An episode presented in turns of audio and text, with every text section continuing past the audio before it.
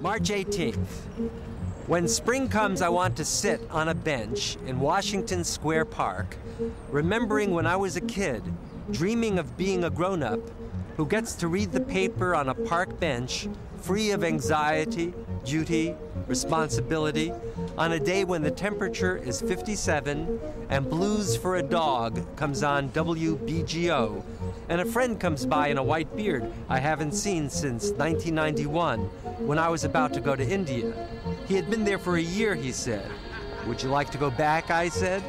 He said he knew ex cons who'd like to go back to prison for a week long visit if they could.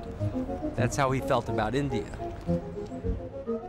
I april 2001 besøgte Lars Movin, Thomas Tura og Niels Plenke New York for at lave en dokumentarfilm om den såkaldte New York School of Poets. Men det blev mere end en film. Det blev nemlig forstudiet til festivalen In the Making, der fandt sted i København i august samme år, og hvor blandt andet David Lehman, som vi lige hørte læse op, var gæst. Det blev en festival, der fik afgørende betydning for dansk litteratur. Velkommen til 20 før 20, en podcast, der skriver dansk litteraturhistorie fra 2000 til 2020 med udgangspunkt i de begivenheder, der tegnede den. Mit navn er Anna von Sperling.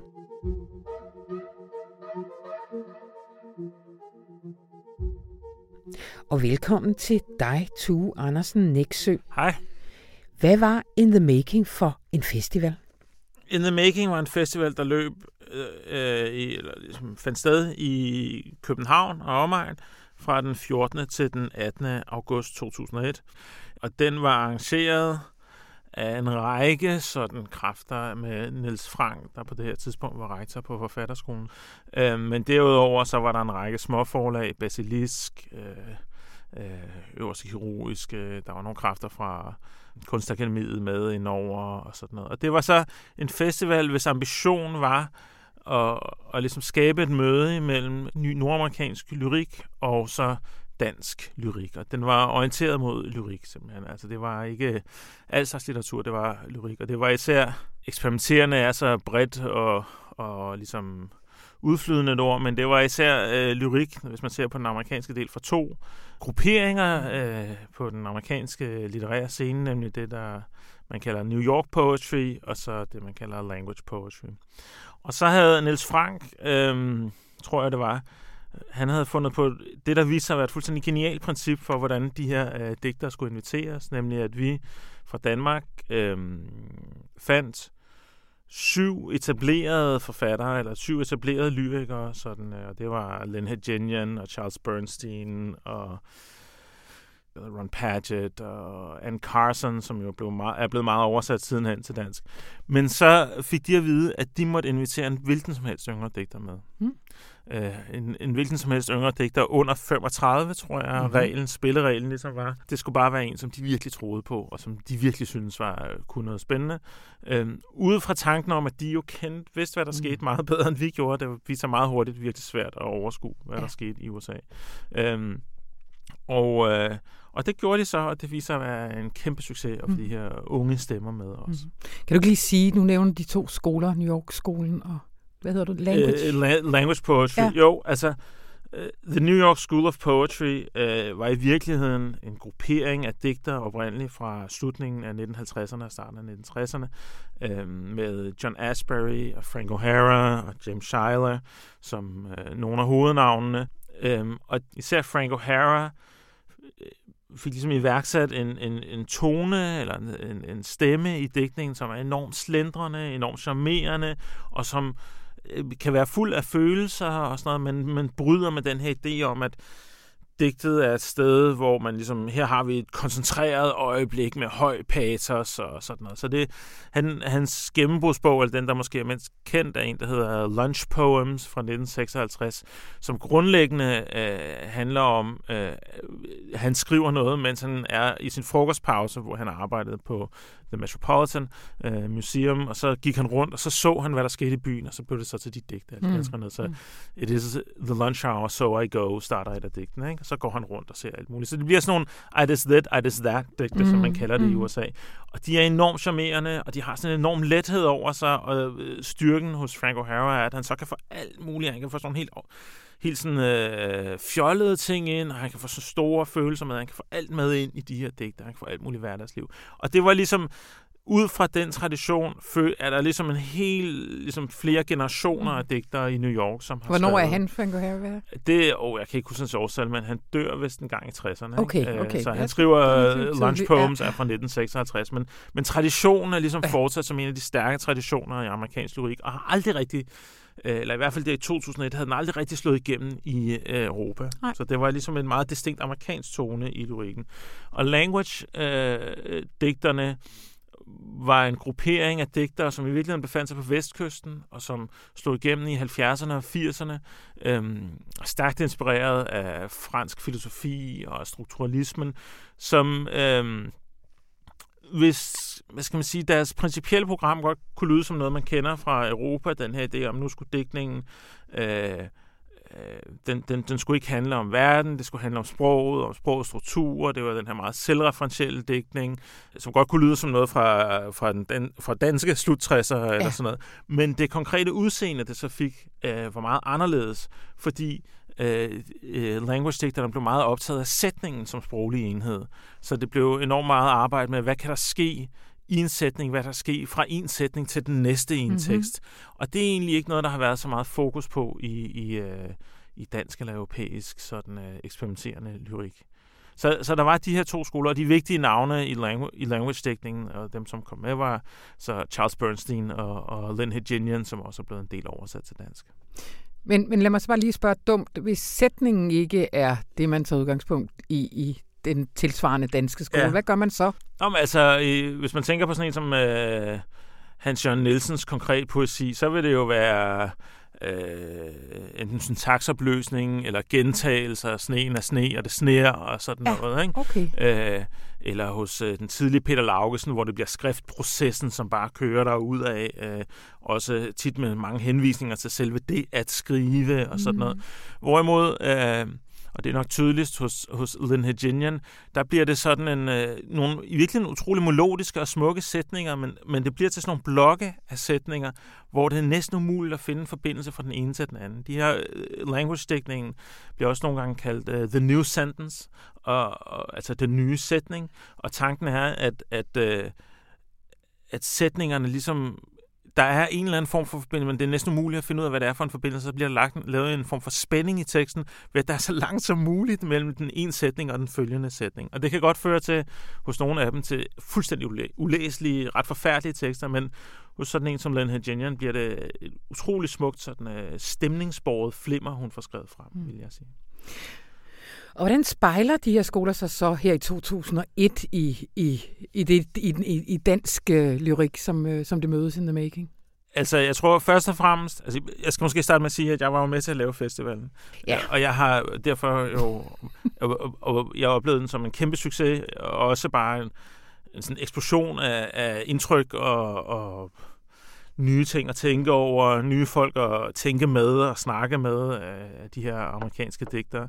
Øhm, men det, det føles jo som øhm, helt nye stemmer og helt nye måder at tænke, hvad kunne skrift være, hvad kunne det være at skrive litteratur, og også et indblik fra en, hvad skal man sige, en en verden, hvor digtning og litteratur spillede en, en helt anden rolle, eller stod helt andet i forhold til det omgivende samfund, end det var i mm. Danmark. Mm. Det blev meget øh, synligt for i hvert fald øh, øh, mig. Øhm, men altså igen, hvis man går ind og ser på, så kan man jo se, at øh, forfatteren omkring det lille forlag Basilis blev meget påvirket, øh, vil jeg sige, af det her. Men om de blev det, fordi de havde gået på forfatterskolen de mm, år, eller om de mm, blev det, fordi mm, de mødte mm. de her folk på festivalen, det, det er jo ikke til mm. at vide. Men du beskriver, at selvfølgelig stikker det i alle mulige retninger, også de danske forfattere, der ja. er på In The Making, men der alligevel er noget brud med en tidligere tradition. Du, jeg synes, du bruger et skønt øh, begreb, øh, fjollet avantgarde. Ja, der... ja, altså hvis man ser på, hvordan så, hvordan så positionerne ud i dansk litteratur øh, i årene op til In the Making, så øh, var det nok sådan, at altså, der havde op gennem 90'erne, der så man jo især øh, den her utrolige kanonisering af Søren Ulrik Thomsen øh, med, med hjemmefalden, og der skabte til Vaklen.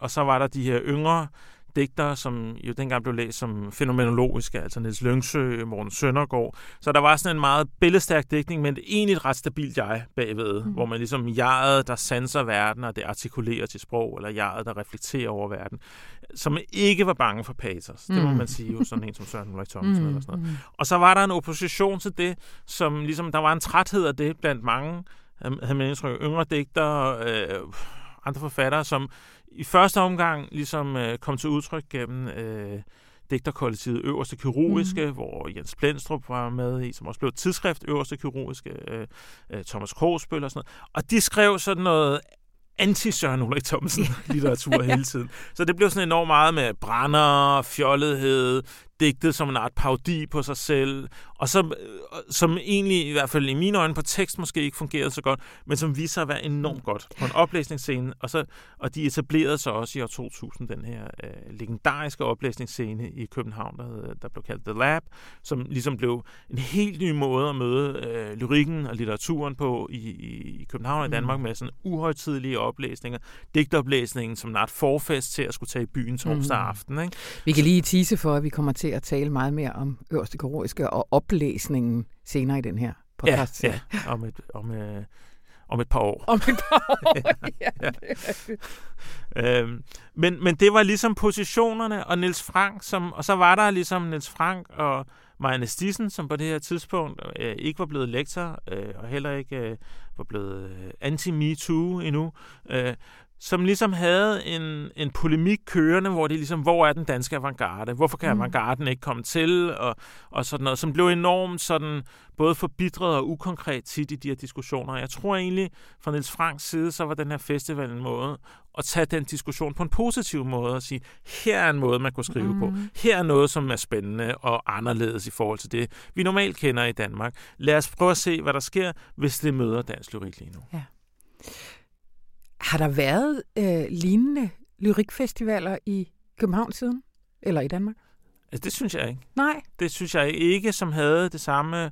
Altså, noget af det, som jo er utrolig rørende, nærmest når man sidder og kigger tilbage mm. på det nu, det er, hvor meget opmærksomhed og hvor meget nysgerrighed der var øh, over for, hvad der skete. Selvfølgelig blandt publikum, der var udsolgte arrangementer det hele, og der var enorme øh, altså mængder af mennesker til, til de her oplæsninger og debatter og sådan mm. noget. Men også fra offentligheden. Altså, ja. øh, information lavede et helt tillæg om de her øh, digter, øh, sådan... Øh, øh, men også kæmpe store reportager i politikken og i Berlingske og sådan noget, og meget sådan øh, Øh, åbne og nysgerrige om, hvad det var for nogle skikkelser, og hvad det var for noget mærkeligt noget, de læste op. Øh, så, så der var den her enorme opmærksomhed, og så var der også det, at festivalen jo ikke bare var oplæsninger, men der var en række sådan øh, debat- og diskussionsarrangementer, som også var enormt velbesøgte, hvor vi sad øh, altså fuldstændig proppet 100 mennesker ind i et lille cafélokale for at høre øh, danske og amerikanske lyrikere diskuterer øh, langdigtets tradition mm. eller sådan noget. Ikke? Så den type af, af, af møde imellem en form for eksperimenterende på nogle måder jo også indadvendt lyrik, eller en lyrik, der, der, der, der måske øh, i første omgang henvender sig til andre lyrikere. Sådan, mm. tænkte, sådan tænkte mange af de amerikanske forfattere. Så de tænkte jo sig selv som digtere, der primært skrev for andre digtere, fordi der var ikke nogen offentlighed rigtig ud over det i USA. Og så det her, som pludselig åbnede sig op over for alle mulige andre, og der var en nysgerrighed over for det i forhold til alle mulige andre. Og der var også den her villighed til at og diskutere alle mm. mulige ting omkring øh, litteratur. Lige før vi slutter, fortæl lige den der søde anekdote med ham fra Esbjerg. Ja, altså den sidste aften, øh, der, øh, til den sidste oplæsning, der øh, gik Niels Frank på scenen og sagde tak øh, til, over for øh, en fyldt sal i Glyptoteket, ikke? så en del af oplæsningerne foregik på Glyptoteket. Og så fortalte han, at han natten før, der havde han været til efterfest, og så havde han øh, øh, mødt en fyr fra Esbjerg, som var taget til København, øh, bare for at være til det her. Øh, og så, øh, så havde de snakket sammen, og så har Esbjerg sagt, jamen det var simpelthen så fedt at se alt det her øh, øh, hele Esbjergs avantgarde er til stede. Vi er her begge to. som er et meget smukt øjeblik. Altså, øh, og det er for Nils, som jo, som jo kommer fra, fra Randers, og jeg tror instinktivt sympatiseret med det her med at have mm. interesser for eksperimenterende litteratur, og så komme fra et sted, hvor der måske ikke er så mange andre der. Der tror jeg virkelig, det føltes som et, øh, et øjeblik, der, der, der retfærdiggjorde alt ja. arbejdet, for det var jo også et kæmpe arbejde for ja. den her festival til at, til at op at stå. Altså. Godt. Det bliver sidste år. Og kan du, kan du huske, hvad er det, vi skal næste gang? 2002. Der handler det om øh, hjemstavnslitteratur. Det er om rigtigt. Erling Jebsen. Præcis. Tusind tak, Tue Andersen Ekse.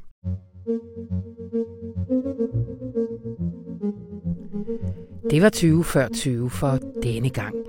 Lyt endelig med næste gang. Og læs også med, fordi Informationsforlag har udgivet en bog af samme navn, hvor de tre anmeldere går meget mere i dybden, end vi kan nå her. Du kan købe den på butik.information.dk.